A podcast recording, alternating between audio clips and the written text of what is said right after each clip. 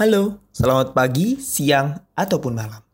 Izinkan gue untuk membawakan podcast Bas Suara Bersuara kali ini.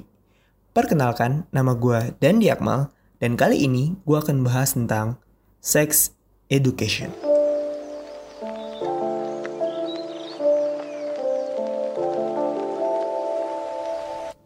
Gue bukanlah orang yang expert dalam hal ini, namun gue bakal bahas opini gue akan hal ini berdasarkan jurnal, artikel, dan data-data yang tersedia. Namun, apakah sex education itu penting? Kita awali terlebih dahulu dengan membahas seks bebas. Seiring perkembangan zaman, seks bebas semakin merajalela. Bahkan di Indonesia sendiri, menurut Jurnal Kesehatan Global, ada sekitar 4,5% remaja laki-laki dan 0,7% remaja perempuan usia 15-19 tahun yang mengaku pernah melakukan seks pranikah. Sekitar 33,3% remaja perempuan dan 34,5% remaja laki-laki yang berusia 15-19 tahun mulai berpacaran pada saat mereka belum berusia 15 tahun.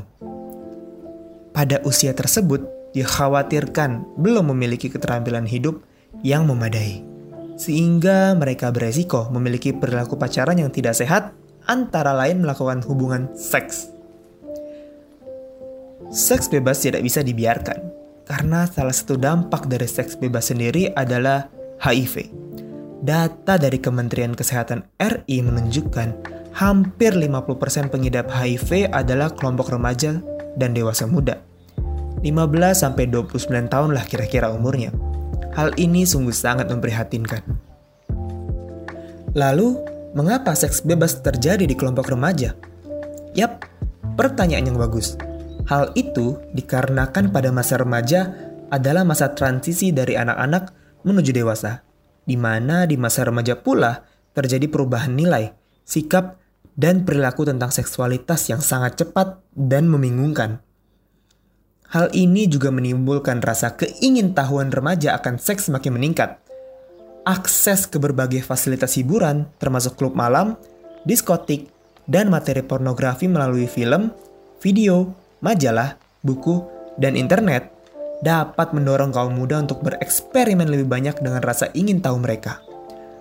Perubahan-perubahan mendasar dalam sikap dan perilaku seksual dan reproduksi di kalangan remaja telah menjadi salah satu masalah sosial yang memicu keprihatinan masyarakat. Salah satu akibat dari perubahan-perubahan tersebut ialah tingginya tingkat kehamilan di luar nikah. Akibat dari perlakuan seks bebas yang mana dapat beresiko terjadinya HIV. Lantas, bagaimana solusinya?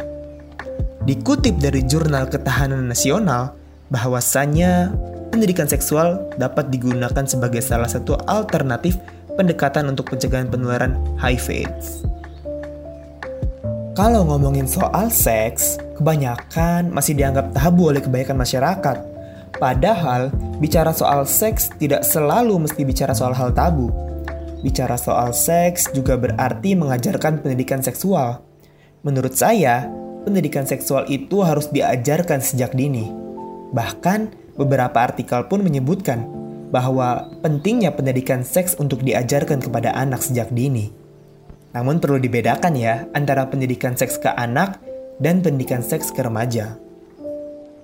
Orang tua berperan penting dalam pendidikan seks. Peran orang tua lah yang dapat mengajarkan pendidikan seks yang mana pendidikan seks jarang sekali ditemukan dan diajarkan di sekolahan. Dikutip dari Jurnal Ketahanan Nasional, mengungkapkan bahwa pendidikan seks dapat membentuk perilaku seksual positif pada remaja. Lalu, hal apa saja sih yang perlu dijelaskan kepada remaja tentang seks? Yang pertama, perubahan dan perkembangan fisik, mental, dan kematangan emosional yang berkaitan dengan masalah seksual pada remaja.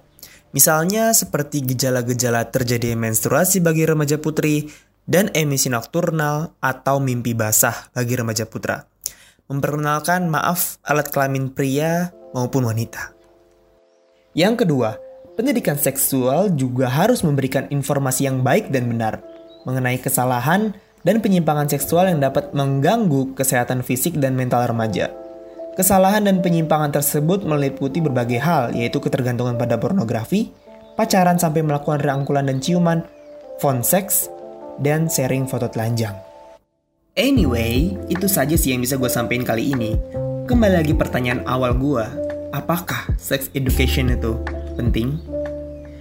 Gue Dani Akmal, adios, amigo.